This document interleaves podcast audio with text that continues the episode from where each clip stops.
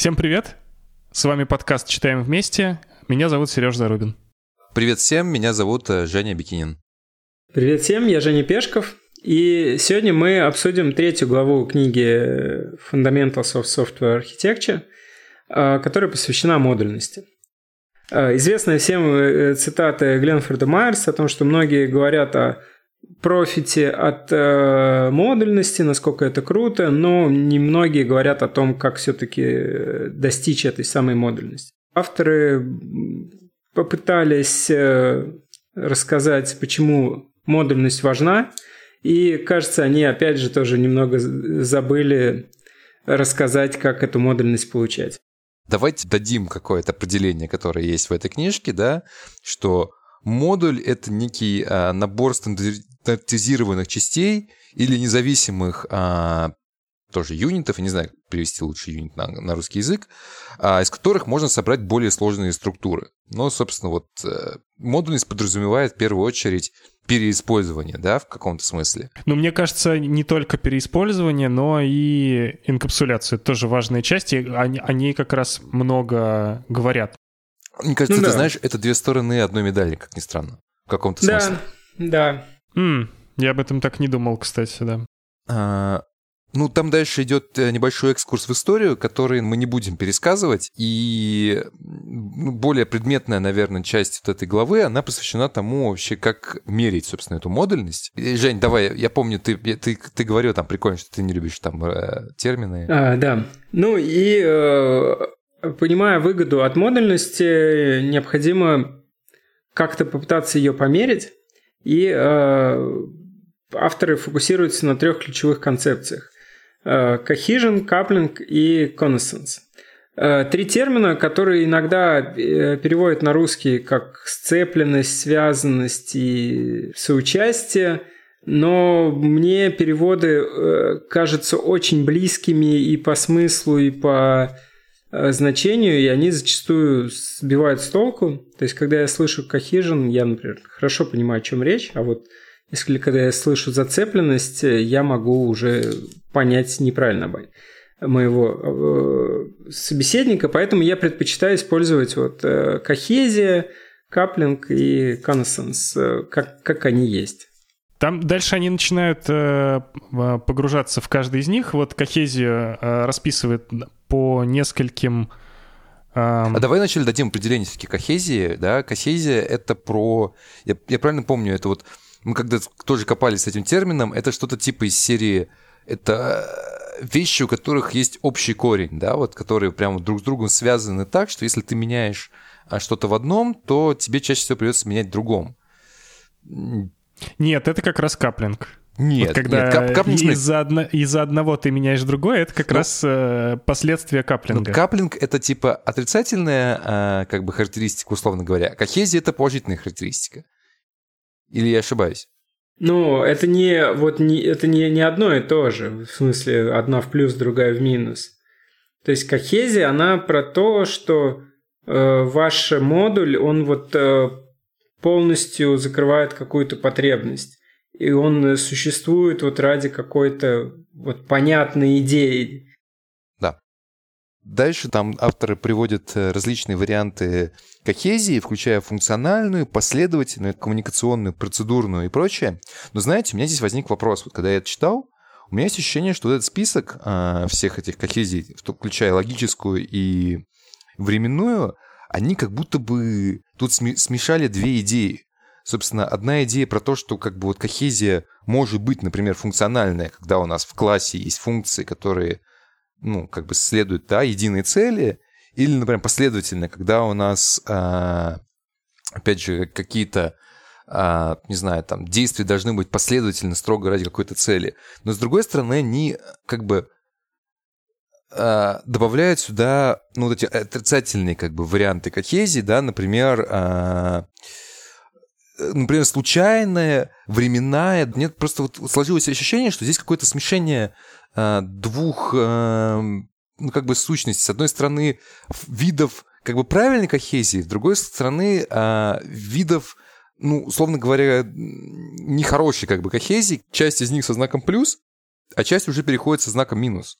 Они же говорили, что в этом списке вот эти кохезии отсортированы от лучшей к худшей. Прям вот начинается с этого. Я скорее, знаешь, э, немножко другое имею в виду. А, ну, условно говоря, если первые, они выглядят как, как, как созданные специально, ну, то есть вот мы должны стремиться к тому, чтобы их создать. Последние выглядят так, как будто они случайно. Для меня это, если честно, ну, как будто вот у них источник немножко разный. А, ну, то есть, я не знаю, это как сравнивать, что есть микросервис, а есть Big Ball of Mat. То есть, как бы микросервис, он все-таки создается как бы направленно, а Big Ball of Mat, он как бы создается сам по себе. Вот, вот, не знаю, может быть, я ну, так может, может быть, тут и это нормально? Это же просто описание того, что в природе встречается, а, а не э, по, по принципу рукотворности, да? Или там какого-то замысла в этом. Ну вот я, возможно, поделил бы, кстати. Вот сказал бы, что к этим надо стремиться, а этих надо вот как бы избегать. Ну, кстати, да, наверное, это было бы, может быть, полезно ну, не знаю. Тут, знаешь, вот, короче, у меня такое ощущение, что все, кроме функциональной, они как-то... Они намного конкретнее, во-первых, чем функциональная. Функциональная — это там, она такая, за все хорошее против всего плохого. Угу. А остальные, они, получается, именно как-то связаны непосредственно со структурой твоего, ну, вот модуля как раз там или класса. Я Ага. Я просто, извини, я для, для слушателей вот. приведу пример, да, функционально имеется в виду, что любая часть вашего модуля как раз как-то связана с другой, и все модули э, подчинены одной общей Нет, цели. Наоборот, все, и все, все части, части модуля, все да. части модуля. А все остальные, да. вот, например, там последовательно, она говорит о том, что значит, части модуля должны запускаться в такой-то последовательности. Коммуникационное означает, что вот части, ну, уже двух модулей связаны какой-то вот коммуникационной связью, и без этого они работать тоже не будут. Нифига. А там, между прочим, вот про начиная с sequential, там всегда про несколько модулей. То есть функциональная, она внутри модуля, а остальные вот, про несколько. Вот, я только сейчас да, это да, да. обнаружил. Вот это как раз я и говорю о том, что это как будто смешение двух идей. Вот функциональная, она ну, про все хорошее, да, действительно, да. а все остальное про плохие косезии из двух модулей. Ну, и в какой-то степени э, даже вот эти последовательные, коммуникационные, процедурные времена, она э, даже напоминает вот э, то, что будет там дальше в Connaissance, так или иначе, что-то будет mm-hmm. очень похоже. Ну да. Ну, что-то. Но тем не, не менее, знаю. они со ссылкой да. на компьютер сайенс, то есть это какой-то я так понимаю, общепринятые... Ну, знаешь, в, в информатике тоже есть там типа теоретики, и, возможно, это как раз какая-то не знаю, гуманитарная часть компьютера. Ну, я бы все-таки, знаете, чуть-чуть еще поподробнее э, на, на примере попыталась, на том примере, который рассказывают авторы, попыталась себе пояснить, что такое кохезия, для меня отлично полезно было бы. Опять же, да, мы тут говорили, что это какой-то особый скилл попытаться объяснить картинки, а, приведу на примере. Кстати, пример касался одного модуля. Условно говоря, у нас есть какой-то класс, например, сервис, который связан с кастомером, покупателем, и у него есть там четыре метода, связанных с кастомером, типа добавить, удалить, э, уведомить и так далее. И внезапно появляется пара методов э, с заказами. Да, там получить, например, заказы кастомера и отменить заказ кастомера. И возникает э, вопрос, Должны ли эти два метода, которые связаны не только с кастомером, но и заказом, находиться в сервисе а, кастомера? В модуле. В модуле. Ну, я его назвал как бы сервисом. Модуль равно сервис, да. Как, как сервис я имею в виду как класс э, в C-Sharp, да. Там, customer сервис. Э, да. Вот, и э, как бы там есть формула, э, которую, опять же, я думаю, на слух вообще не стоит приводить. Основная идея в том, чтобы если, опять же, я сейчас, да, так своими словами пытаюсь объяснить, если у нас есть класс, модуль класс, вот в данном случае мы говорим про ООП, и у него есть какой-то набор полей и набор методов, а, если все методы, скажем так, так или иначе затрагивают все поля, ну, в том или иной степени, или там одно поле затрагивается двумя различными методами, и там эти два различных метода затрагивают разные поля, то кохезия у этого модуля сильное, и он хороший, как бы, да? Если мы можем каким-то образом отрефакторить вот этот наш класс так, чтобы часть полей и методов, которые их изменяют и получают, ушла в другой класс, значит, скорее всего, кохезия у этого класса как бы слабая, и его надо делить на два а, класса, которые будут делать каждый свою, условно говоря, single responsibility. Ну так, насчет рефакторинга это, конечно, прямой рекомендации сложно считать, потому что я отрефакторить могу что угодно во что угодно. Там просто у тебя начинают всякие сущности появляться веселые, типа, не знаю, там, запрос на что-нибудь вместо, вместо того, чтобы что-то прям сделать, вызвать метод, еще что-нибудь. Так что тут, наверное, вот это вот там типа можем отрефакторить, не можем отрефакторить, это ну, как-то слишком размыто, что ли? Не знаю. Ну, э, как бы если... Но, с другой стороны, тут и не, не может быть конкретики принципиально, потому что это э, как, как будто бы смысловой вообще вопрос. Но вопрос, знаете, я тут еще подумал, а вот вопрос может быть к Дженни, как к адепту ДДД. А, вот насколько вот это... Вот мне, кстати, кажется, что эта штука чем-то похожа на а, то, как мы формируем агрегат. Вот если у нас как бы все составные части связаны и должны типа изменяться вместе, они формируют агрегат, да? Если мы можем их разделить, и мы понимаем, что эти сущности могут меняться по отдельности, то типа агрегат из них уже не очень правильно собирать. Вот кохезия агрегата как бы с кохезией модуля есть какая-то связь? Э, ну, э, конечно, есть. Ну, и агрегат в идеале имеет э, strong cohesion, да, сильную кохезию.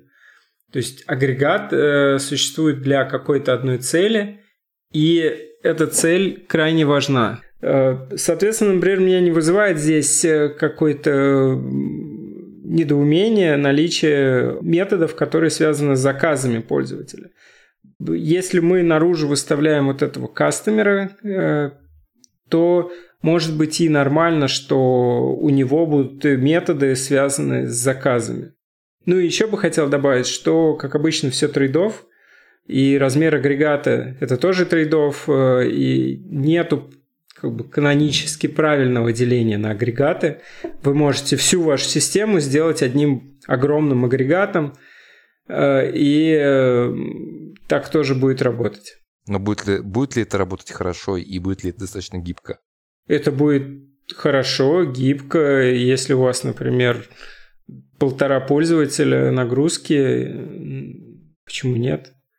Вы весь, все, все свое состояние в, в in-memory закачиваете, меняете и потом персистите. Все, все свое состояние я почему-то про деньги подумал.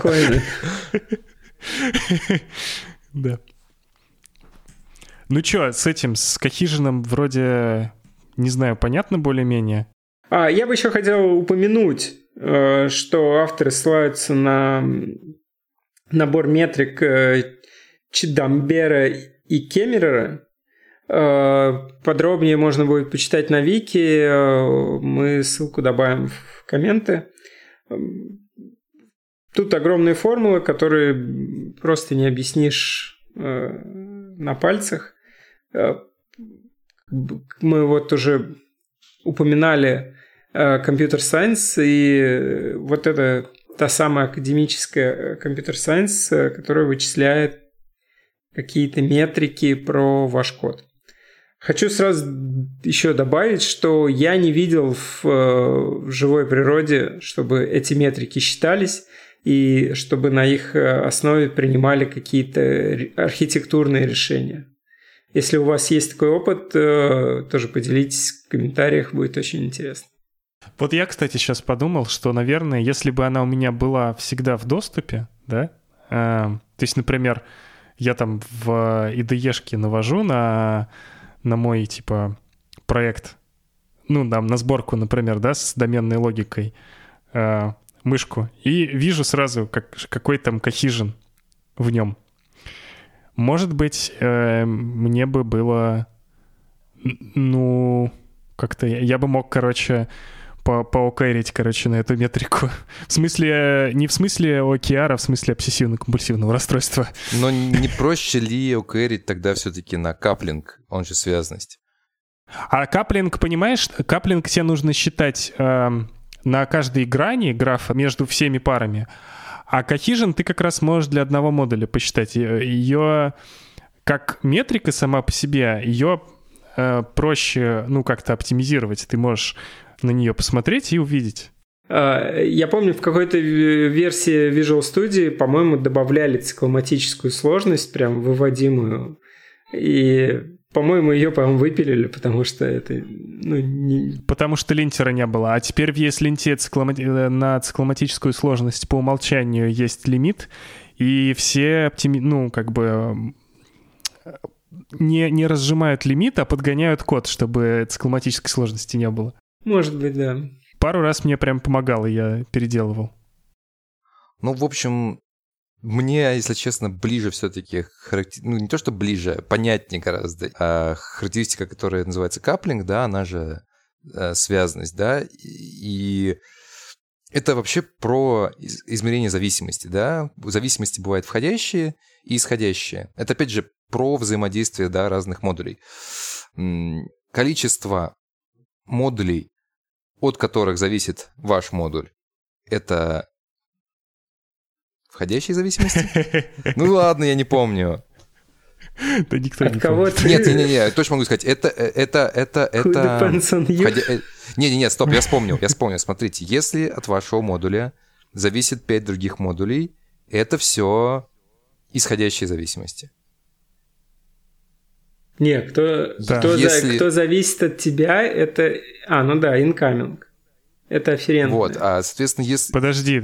Исходящий, Женя сказал, Бикинин, а Пешков говорит incoming. Чё? Входящее. Не, входящий- он потом сказал входящее. же. Да? Фак, давайте Сначала он сказал неправильно, по-моему, Сейчас, блин, а вот уже не это, не послушаешь, что там было-то только что. Как мы к каплингу-то подошли. Ну ладно. Нормально мы подошли. Я сказал, что каплинг мне нравится больше. Я, кстати, понял только что, что в книжке вот не описано четко, чем отличаются входящие и исходящие. В общем, давайте так. а, Мы, мы постоянно путаемся между тем, какие зависимости считаются входящими, какими исходящими. Вот. Путаются почти все, и там путаница из- изначально возникла, когда придумали название афферентные и эфферентные связи, которые отличаются гребаной одной буквой. Вот. Про это, на самом деле, очень хорошо рассказано в курсе Уди Дахана, и в том числе там есть очень интересные примеры а, классов, в которых есть вот эти вот, э, скажем так, давайте внешние зависимости и те классы, от которые, которые зависят от них.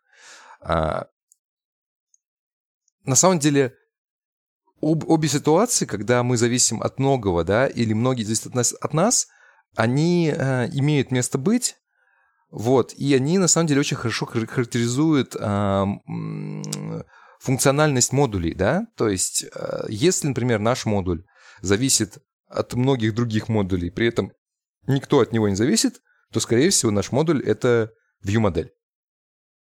А, да, э, ну, view модели обычно на самом деле зависит не от многих, а от какого-то там очень ограниченного э, количества элементов, но в целом, да. Ну и наоборот, если э, от вас, а, от вашего модуля зависят многие, а вы, наоборот, не зависите практически ни от кого, то, скорее всего, вы поставляете какой-то библиотечный, библиотечный модуль. Ну, логер, наверное, это вообще прям такая хрестоматийный пример, а, когда все зависят от него, но он, по сути, не зависит ни от кого. Да. Соответственно, что-то посередине, а, то есть когда у нас есть частично а, внешние зависимости, частично, частично модули, которые зависят от нас, это как раз есть э, средний слой, не знаю, бизнес-логика, и тут тоже как раз можно мерить, да, соотношение э, входящих зависимостей и исходящих зависимостей. Я тут хочу добавить, что я не считаю, что бизнес-логика, когда зависит от чего-то с двух сторон и в середине, это хорошо. Это бизнес-логика курильщика. Не делайте так. Поясни, а как, как ты считаешь нужно? Ну, блин, богатая модель должна быть. Логика в домене в центре, никаких зависимостей внешних нет. все, она меняется только тогда, когда у тебя меняются бизнес-правила. Больше ни по каким причинам. И это классно. Согласен с тобой и посыпая голову пеплом. Наверное, то, что я имел в виду, это скорее тогда так называемый application слой, который зависит и от бизнес-логики, и от библиотек, и при этом является некой прослойкой в сторону view-моделей. Ну, э, я могу сказать, что доменная модель все равно много от чего зависит, да, от базовых классов каких-то, от базовых типов языка. Э, ну, без этого мы никуда не уйдем.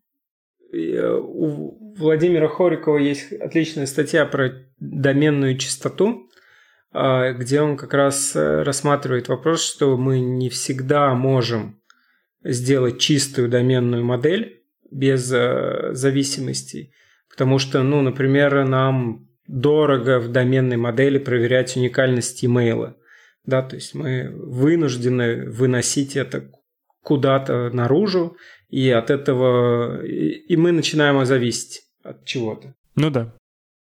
Я бы на самом деле хотел вот то, что было у Уди рассказать. А, помните, у него была вот история про вот эти вот, опять же, мы возвращаемся к внешним зависимостям, да, и, ну, как входящим зависимостям и исходящим зависимостям, что типа если вот э, в чем вообще прикол, откуда вообще берется у нас вот эта вот нестабильность и прочее, да, если наш класс зависит от большого количества других классов, то он на самом деле достаточно нестабилен. Любое изменение в классе, от которого мы зависим, может привести к тому, что наш класс поломается. Соответственно, мы должны быть готовы к тому, что он реально может ломаться, и, эм, ну, вот, я говорю, чаще всего это view-модели, которые, типа, условно говоря, не так страшно, если они поломаются. Ну, типа, э, мы можем это быстро поменять, потому что view-модели, они нигде не записываются, не персистятся, и, ну, типа, вроде как не страшно. Э, вот, с другой стороны, если от нашего класса зависит очень многое, то как раз любое изменение в нем может привести к поломке всего остального, о чем мы даже не знаем, да, вот, ну, тот же логер, да, поменяли что-то в логере, логер перестал работать, не знаю, начал сыпать эксепшенами, соответственно, во всех проектах, которые используют этот логер, они резко начинают ломаться и сыпать эксепшенами. И вот эти вот как бы вот эти вот, да, два полярных, как бы, не знаю, два полюса, в общем, они как раз вот говорят о том, что, например, логер мы должны менять редко, но метко, да, вот потому что он действительно э, библиотечный типа код. А вот при этом, например, ту же view-модель мы можем менять, в общем-то, как угодно, ну, не знаю, проекции, да, там, потому что мы знаем, что от нее ничего не зависит. Ну так это-то вроде... Это само собой разумеющееся. Гораздо больше проблем, когда тебе нужно решить, на какие части тебе попилить э, весь, весь твой код в приложении, прикладной код. Потому что, ну, когда ты логер пишешь, ты примерно понимаешь, что да, вот это у меня инфраструктурный код, он, значит, должен быть э, достаточно стабильным, и он не должен желательно ни от чего зависеть, чтобы э, не знаю, чтобы не поднимать там версии библиотек там uh-huh. постоянно, и когда тебе нужно поднять там, ну, каких-то других связанных. Вот. А непонятно-то не, не это, а непонятно, как управлять вот этой стабильностью и абстрактностью. Ну, то есть не то, что не, не очевидно, как управлять э, нестабильностью и абстрактностью для продуктового кода. В этом, собственно, и назначение вот этих метрик, мне кажется. Слушай, ну вот, кстати, Наверное. здесь в книжке про это не говорили, а, но мне кажется, тут вообще вот работает... Я встречал это, да, в каких-то там других, там, не знаю, скрам-гайдах и прочее, вот это правило типа семи, да, там про то, что человек там помнит, э, типа, семь вещей плюс-минус две, не слышал никогда о таком, типа там Кошелек Миллера. Нет, я слышал, я удивляюсь, что, что ты вообще к, к этому обращаешься.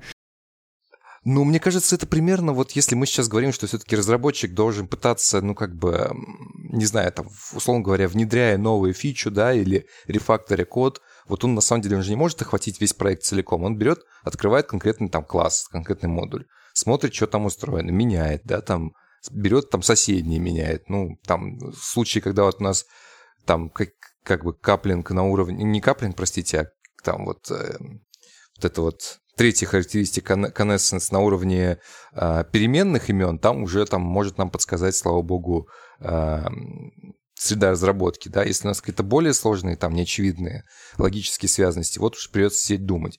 Я к тому, что, наверное, если вот придерживаться какой-то вот этой вот, может быть, даже 7 это много, но типа 3-4 там, типа входящих, 3-4 исходящих, это, наверное, ну, тут предел, который реально может человек а, держать в голове. Вот к чему я это вел. Ну, то есть мы же все это делаем не для того, чтобы у нас система работала, а для того, чтобы другие люди, ну, другие люди и мы, и другие люди, которые будут после нас, могли поддерживать этот код. Все, я понял. Ты имеешь в виду, что каплинг у тебя должен быть э, ограничен сверху, и любой, и афферентный, и да. эфферентный? Да ну нет же. Ну как нет? Ну, ну так. Ну вот а у тебя у, к этому, к логеру будет 10 тысяч зависимостей. Или на этот, на какой-нибудь э, примитив, вот э, UIT ты сделал, будет 10 тысяч зависимостей. Да, но ты сейчас смотри, опять же, ты когда спросил, ты спросил про продуктовый код. UIT — это не продуктовый код и логер. А, типа в продуктовом коде. Да, да, да, да. Типа 3-4, 3-4 туда, 3-4 обратно максимум. Ну, не знаю. Ну, может быть, не знаю, интересно. То есть ты прям бы хотел зажимать это и строго следить, и, грубо говоря, падать э, с ерором, если код не удовлетворяет такому правилу. Слушайте, кстати, это как раз напомнило мне тоже, например, в моей предыдущей работе одной из... Был момент, когда вот, ну, вот у нас была типа трехзвенная архитектура, да, там условно сервисы, которые обращались к условно репозиториям, и вот мы тоже там, ну, не знаю, там, условно говоря, экспериментировали а, с различными паттернами, а, ну, то есть такой был момент, был момент, когда мы, ну, в как бы продуктовой разработке занимались немножко таким проектированием-экспериментированием внутри одного сервиса, да. И я просто помню, вот мне, например, а, и не только мне, в общем, как-то был момент, когда, типа, есть сервис, и у него, например, 20 репозиториев. Ну, вот в зависимости, да, там через DI, типа, прогружается. И, ну, типа, как у нас. Ну, не везде. Слушай, и типа смотришь, нет, что-то плохо. Наверное, надо разделить его на два сервиса, и пусть каждому из них будет по 10 репозиториев. Ну, типа, проще понять. Ну, короче, слушайте, на самом деле мы крутили эти штуки, иногда мы даже объединяли репозитории в типа 2 в 1, иногда мы разъединяли, вот как раз, это, наверное, больше про кохезию, мы там разделяли один репозиторий на два разных, вот чтобы, типа, не знаю, сократить количество вот этих просто зависимостей, которые тупо есть, да, через DI инжектятся в э, конструктор, чтобы их не было там 20, а чтобы их было в пределах там 5, условно говоря. Ну, кстати, не знаю, может быть, это такая немножко как бы игра разработчиков, которая не очень как бы помогает там бизнесу и прочему, потому что на самом деле, если у тебя, наверное, 20 примерно одинаковых репозиториев, то и пофигу, сколько у тебя их там. Но вот мы таким занимались. Угу. Было, было дело. Есть подход э, использования антикоррупшн лейера, да, то есть и по сути своей это ты заменяешь вот тот э, зоопарк зависимости одной от э, антикоррупшн слоя, а уже антикоррупшн слой дальше зависит от какого-то количества других зависимостей, но тебе проще с этим жить. Ну, это, кстати, к вопросу об абстрактности, да, то есть как раз мы можем создать, условно говоря, один сервис, в котором будет 20 репозиториев, или там, не знаю, один сервис с одним репозиторием, в котором будет там, 200 обращений к базе данных, да, там вот э, различных, у, как бы у этой штуки будет абстрактность очень э, низкая, да, то есть вот напрямую иди и смотри в код, но у нас будет зато простыня вот этого, не знаю, репозитория или сервиса, да, там будет тысячи методов, на 5000 строк, например, кода. С другой стороны, можно все это начать делить абстрактно, да, добавлять какие-то прослоечки дополнительные, типа там, а, не знаю, какой-то такой Uber-репозиторий над репозиториями, которые в себе содержат. Ну, то есть, это же про модульность на самом деле. Что мы можем а, запихать весь код в один файлик, да, можем бить по многим файликам. И типа, ну, если представлять как, как файлики и папки, то мы можем, например, теоретически взять там тысяча файлов, да, в которых вот в каждом из них там есть по одной функции, и распихать их по папкам так, что в каждой папке будет только по 5 файлов, в каждой папке будет только по 5 других папок, ну и типа вот организовать такую, такое дерево, да. Но вот эти вот промежуточные папки, они, по сути, будут лишними абстракциями. Очень часто. Ну, то есть в таком случае, если тебя прям жестко вот требование, чтобы не больше там пяти чего-то сущностей было в одной сущности, у тебя будут какие-то промежуточные сущности, которые будут просто друг друга вызывать по очереди. Ну да. Так. Вот, я просто к тому, что вот мы чем-то таким занимались когда-то там, вот у нас было такое, а. вот мы повышали абстрактность, уменьшая при этом как бы количество зависимости. У нас появлялись такие типа Uber-сервисы, Uber-репозитории. Вот. Все, я понял. Ну, такая вот. Я сначала подумал, что вы не по вертикали пилили, типа у вас там появлялись ну, там, всякие базовые классы и промежуточные слои, а по горизонтали просто есть у вас там репозиторий, в нем 100 э, методов, угу но в них 50 относится к одной сущности, а 50 к другой. И вы его, типа, наоборот, на горизонтально поделили на две части, и нормально. И никто ни, ничего хуже не стало, стало только лучше. А вы ужасно. Но мы и так, и так, ужасно. понимаешь? Мы и так, и так. Это был research, Серег. R&D. Нет, ну, наверное, да. Наверное, это полезно было. Э, ну, кстати, я хочу сказать, что вот, вот я не знаю, может, я так и не научился готовить вот эти все штуки, да, но вот для меня, например, вот все-таки в этом огромное преимущество фича делению, да, а, кода на вот эту трех, трехзвенную, да, вот трех, трехслойную, в смысле, архитектуру. Вот, то есть, когда у нас все-таки каждая фича ну, то есть у нас, получается, нет вот этих слоев, которые нам нужно как-то там по-хитрому делить, э, совмещать, объединять, э, разделять. А у нас есть просто реально вот э, не знаю, набор модулей, которые связаны с одной фичей, которые находятся, условно говоря, в одной а, папке или в одном namespace, и они друг с другом вообще никак не зависимы. Ну, то есть вот для меня вот реально фича деления а, проекта самая, мне кажется, вот это было спасением в итоге. Так, давайте немного ближе к книге. В итоге авторы вводят три термина. Абстрактность, нестабильность и э, расстояние до главной последовательности. А, я предлагаю слушателям э, знакомиться с этими концепциями самостоятельно, объяснять графики и формулы э, не видим возможным. Да, я вот вообще плохо понял, на самом деле. Я не то чтобы не хочу, я прям не могу объяснить ничего из того, что там написано. Я понял плохо. И э, переходим к последнему термину из перечисленных э, в начале трех э. Э, connaissance – это такой каплинг для ООП. Да, то есть если каплинг э, в изначальном своем виде вводился для э, структурного программирования, то Connaissance э, по своей задумке как раз э, относится к объектно-ориентированному программированию, которое на самом деле ну, на данный момент является самым основ, ну, основным подходом к разработке кода. Это потому, что люди не понимают функционального программирования. Хотя, нет, знаешь, сейчас, извините, я просто перебью, это такой оф-топ. А, где-то я видел недавно дискуссию, по-моему, как раз в чате дата-инженеров, что ООП является основным подходом именно потому, что ему типа учат первым. И после этого людям очень сложно переключаться на ФП. А там был какой-то чувак, которого первым был вот, ну, я не там, в универе где-то еще ФП, функциональное программирование. И ему реально сложно понять ООП.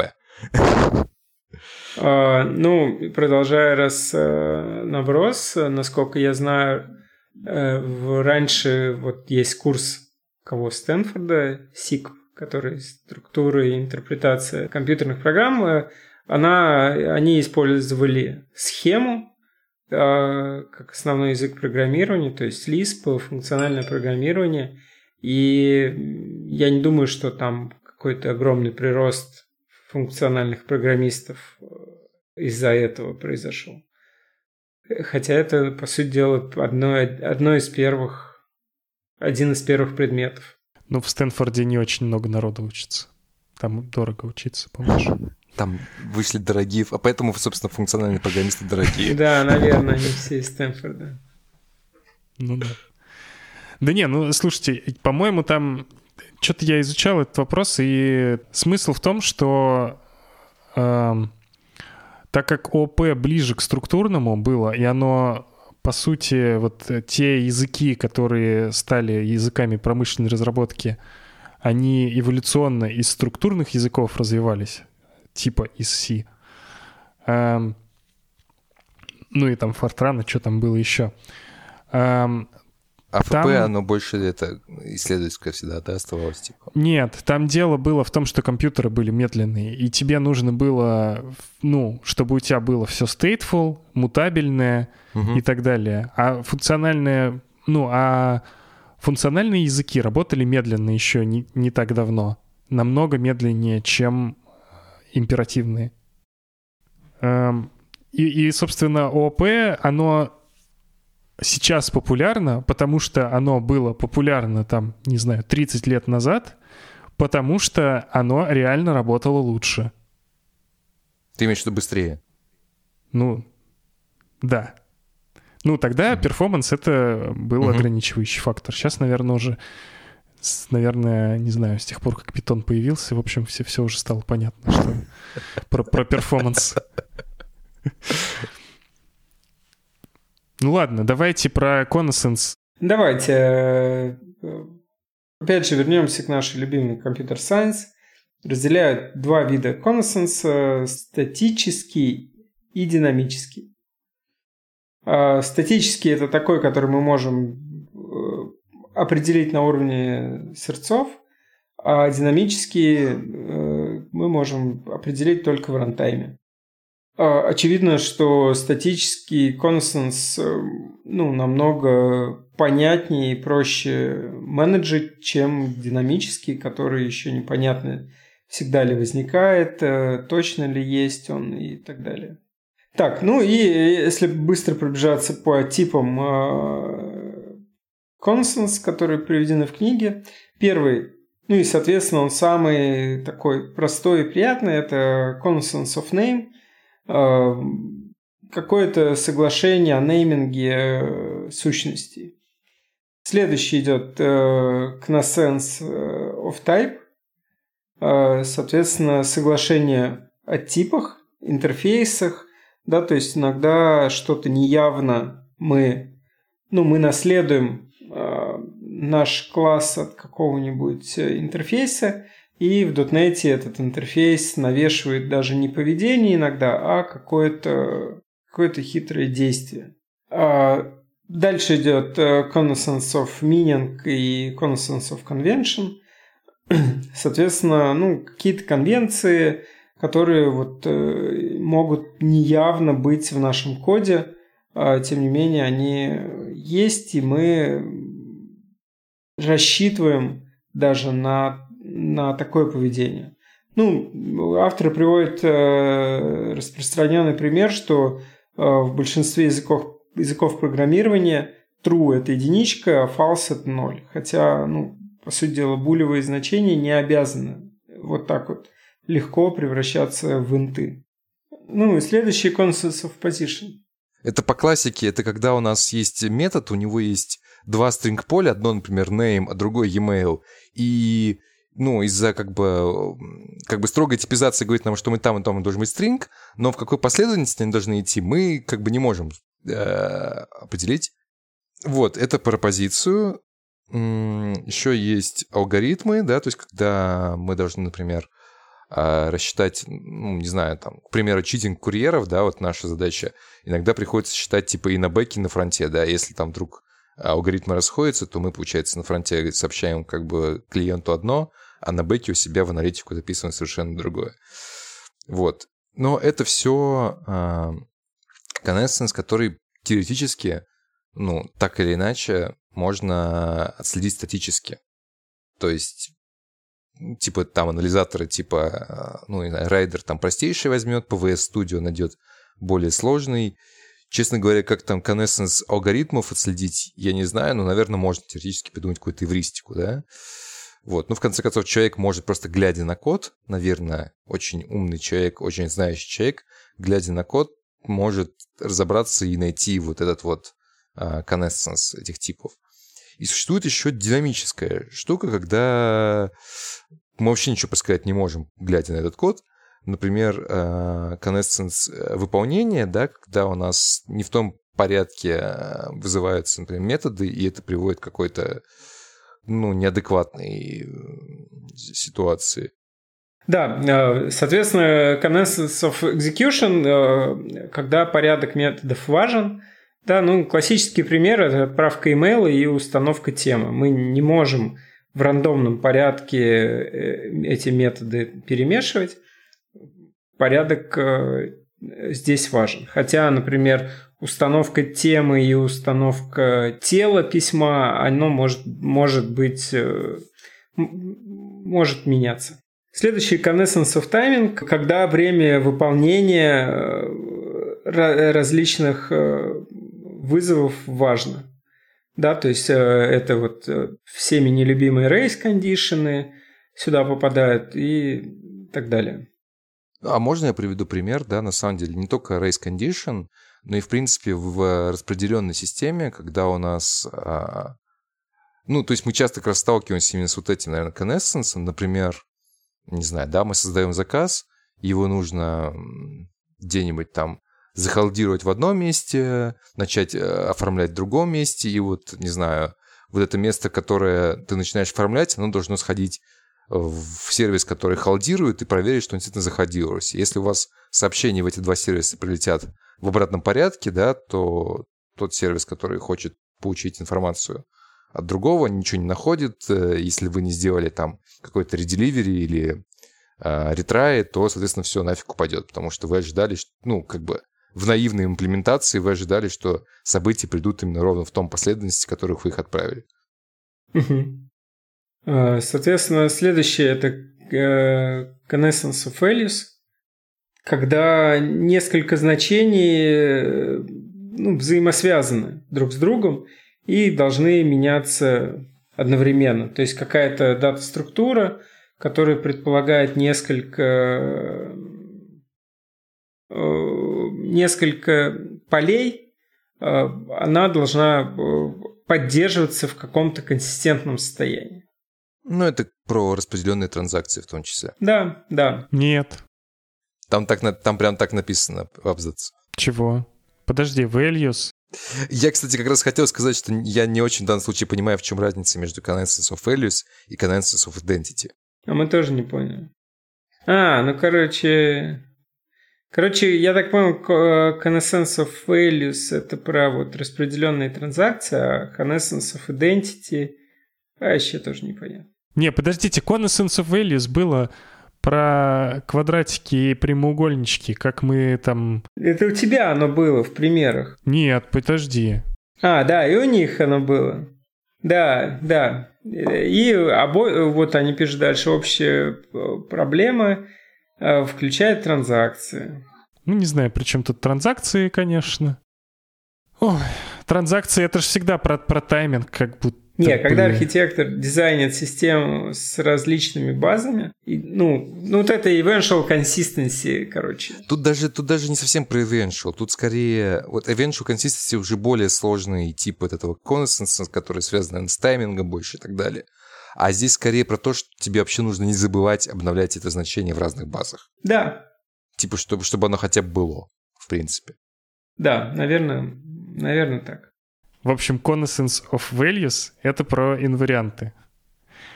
Как вот с прямоугольничком. Типа мы там угу. поменяли один уголок, э, ну, координаты одного угла прямоугольника, и у нас нарушился инвариант. У нас из-за того, что у нас между вершинами есть connaissance of values, и мы об этом не знали, мы вот сделали какой-то интерфейс, который позволял это сделать. У нас прямоугольник перестал быть прямоугольником. А of Identity, of Identity — это когда у нас есть общий файлик между двумя сервисами, и они через него данными обмениваются. И они должны договориться о том, где этот файлик лежит. А где там identity, не очень понятно. Identity этого файла. А-а-а. На нем Connaissance. Окей. Так, э, авторы вводят три термина э, относительно Connaissance. Это сила, локальность и степень вот статически, ну, статически самые силые, динамически самые слабые. Чем больше силы, тем проще рефакторить, на самом деле. Наоборот. Да-да. Не, просто смешно звучит. Чем больше силы, тем проще рефакторить. Сила мозга. Ну, смотрите, а на самом деле вот эта вот а, связанность по времени, ну, как кохезия, да, Конансенс, простите. Не, конансенс это херня. И чем она сильнее, тем, тем херовей. Не-не-не-не. Да нет, нет. нет. Мы да. тоже, тоже, я помню, мы еще, мы еще с Глебом это обсуждали. Смотри, короче, на самом деле, на мой взгляд, э, сила — это не самый корректный термин. Я бы привел, я бы лучше придумал термин «очевидность». Вот очевидность, она понятнее. Смотри, у тебя есть... Тебе. Окей. Прочитали книжку. Но серьезно, смотрите, вот, например, как бы... э, Как бы Есть вот это вот- фатальный недостаток у книги. Тер- Терминологию придумал не я. Ну, смотрите, зато, оно, зато моя терминология ложится гораздо лучше. Связанность по имени, когда вот ты именно называешь переменную, тебя вот реально это, это очень легко может определить, в том числе и ДЕ. Ну, это слабо, это, это вот, ну, это как... Это очевидное, давай так называть. Да блин, Жень, ну... Она э, очевидная, ее легко рефакторить. Да, и каплинг также Связанность- слабый, легко рефакторить. Нет. Да. Сейчас, ну, окей, хорошо, я сейчас не об этом. Я, давай, давай использовать очевидность, мне очевидность больше Да, нравится. Нет. очевидность переворачивает смысл. Еще раз говорю, консенс это strong консенс это плохо. Это как раз вот те самые динамические формы, когда у тебя настолько все консенсом э, вот сцепилось, что ты не можешь это расцепить. Потому что когда ты, блин, пишешь файл, а другой где-то этот файл читает, то это, блин, пипец, и ты не знаешь, кто Ты, как. Жень, мне кажется, Нет, путаешь ты не прав. strength и degree. Да. Нет. Это, это то, что ты точно рассказывал, это, про- это про дегри. Вот есть предложение stronger forms of connaissance uh, found within the same model uh, represent less code smell when the same connaissance uh, spread apart. То есть э, сильные формы, более сильные формы конносенса пахнут меньше, э, ну, но локализованные пахнут меньше, чем э, размазанные по, по, по вокруг. Ну, короче, си- сила... Блин, как вам объяснить, что Не, сила это смешно, плохо? что Нет, нет, размазанные нет. пахнут сильнее. Да-да-да, это хорошо. Погоди, еще раз, смотри, давай э, вернемся к определению из книжки. Архитектор определяет силу вот этого коннессенса по той легкости, с которой девелопер может отрефакторить этот тип связности. Вот некоторые разные типы коннессенса, они более предпочтительны и менее предпочтительны.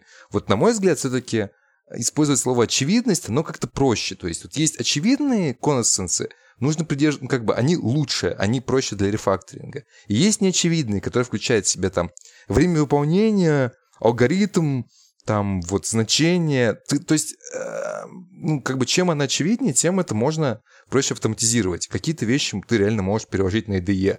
Например, тип, Короче, имя и так далее. Неочевидные А- ты реально не можешь автоматизировать. Определение из Вики. Форма согласия и перевод из Google Translate. Форма согласия считается более сильной, если она с большей вероятностью требует компенсирующих изменений в элементах согласия.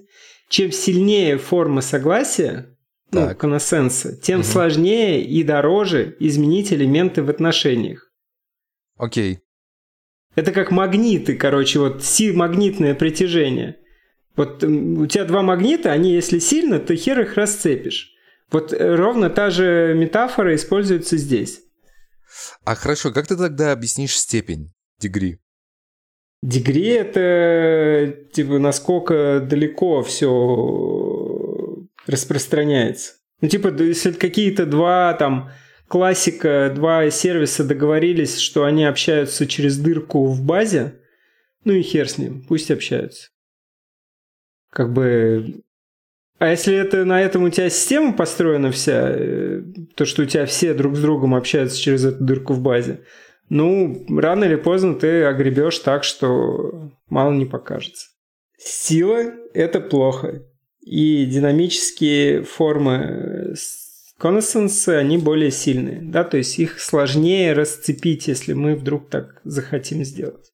Потому что если у нас, например, э, что-то завязано на порядке выполнения, то мы не всегда это можем легко увидеть, заметить, и нам надо прям погрузиться хорошо в код, э, прежде чем мы поймем, где мы накосячили. Я понял, почему нас это сб- сбило, короче. Я, я только сейчас понял, что сильные, они как бы внизу там на картинке, да, а стрелочка-то вверх, а называется это сила. Нет, стрелочка это... да, понятно, как что на се- рефакторе. стрелочка не про то, но она направлена не в, в другую сторону. Ну, типа, сила э, предоставляет хороший гайд, как мы рефакторим. Начинаем снизу, расцепляя вот эти вещи. Ну, последняя про локальность, да. Э, локальность — это про то, собственно, как близко в условном структуре проекта находятся э, модули, которые связаны с этой э, connaissance. То есть, если у нас есть, там, не знаю, два класса чуть ли не в одном файлике, да, условно говоря, и они связаны какой-нибудь там алгоритмической э, общей connascence, то это, в принципе, типа терпимо. Если эти два файлика, ну, как я приводил пример, да, один находится, условно говоря, на бэкэнде в проекте бэкэнда, другой находится во фронтенде, на фронтенде в проекте фронтенда, то там locality, соответственно, очень большая. И ты можешь даже и, не узнать, если у тебя нет поиска по всему там репозиторию компании, условно говоря, что у тебя вообще где-то еще встречается этот алгоритм. Угу. Я тут на самом деле заглянул в Википедию, и кажется, что авторы очень сложно объяснили многие термины. Э, кто будет слушать, э, прочитайте главу про в Вики, она достаточно понятна и просто написана. А может, может перескажем? Да. Ну, смотрите, например, тот же Connaissance of Identity достаточно легко э, объясняется. Это когда несколько компонентов должны зареференсить одну и ту же сущность. Да, то есть по, по, по, по, по айдишнику как раз. То есть... Вообще тут так и написано. Ну... А нет, не так, не совсем там так, как-то да. сложно написано. И примеры дурацкие. Э, а в Вики чуть более понятно. Ну и эта теория, она разработана... Э, вот, ну, это в книге упоминается Меллер Пейдж Джонс. Э, соответственно, это ну, какая-то общая вы только что прослушали как бы фрагмент того, как, как мы готовимся к э, записи подкаста, даже не, не открывая Википедию. Все чисто экспромт. Не ходя по референсам. Да. Статья какого года? Сентябрь 92-го. Mm. А, кстати, мы не сказали про правила. А, про Convert Strong Forms – да мы это как бы обсудили примерно. Ты сказал о том, что в какой, в какой последовательности надо рефакторить. Не, ну то, что это прям правило, то есть это легендарный софтверный архитектор Джим Вейрих. Ты что, не знаешь такого? Все знают. Ты хоть одного архитектора знаешь? Я только Ника Крейвера знаю. Это как... И то я случайно знаю, что он архитектор. Ты архитектор какой? Stack Overflow. А. Ну, он такой архитектор, он типа став-инженер. Не, ну условный Мартин Фаулер я бы называл. А. Дяденька, я не настоящий архитектор. Я просто бороду нашел.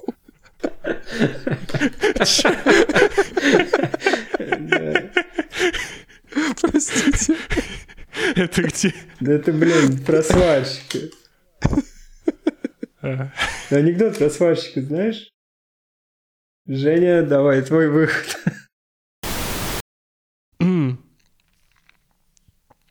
Ой.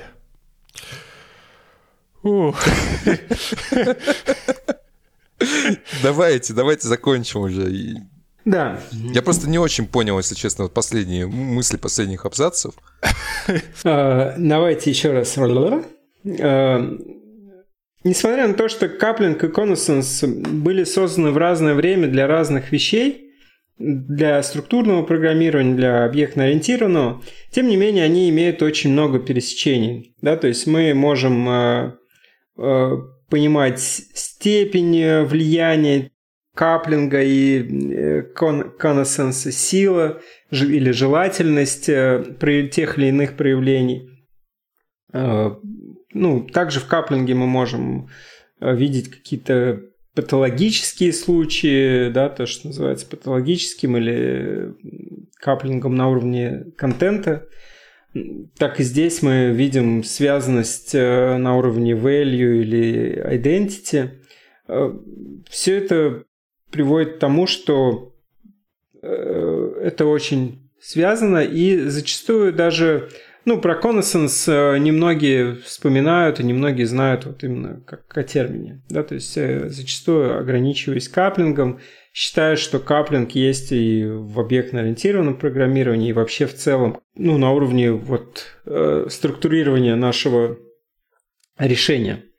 И э, какие проблемы вообще есть вот с этим конусом, каплингом, что многие знают об этом, но тем не менее архитекторы часто думают не о степени, например, э, конусенс или не о том, какая, какой каплинг получится у них, а просто вот о том, как эти модули будут э, взаимодействовать друг с другом. Да? То есть, э, хотя, казалось бы, такой уже общий э, разработанный термин, тем не менее, не, не всегда мыслят вот в рамках каких-то метрик конкретных, просто думая там о синхронные, асинхронные микросервисы, но не думая о каплинге, коннессенсе и прочих э, терминах. Да. Тяжелая была глава, короче. Э, в следующий раз будем говорить об архитектурных характеристиках. Э, и я надеюсь, что лучше получится. С вами был подкаст «Читаем вместе». Спасибо, что слушали. Пока. Всем пока. Надеюсь, вы останетесь с нами до следующих выпусков. Дальше будет лучше. Всем пока.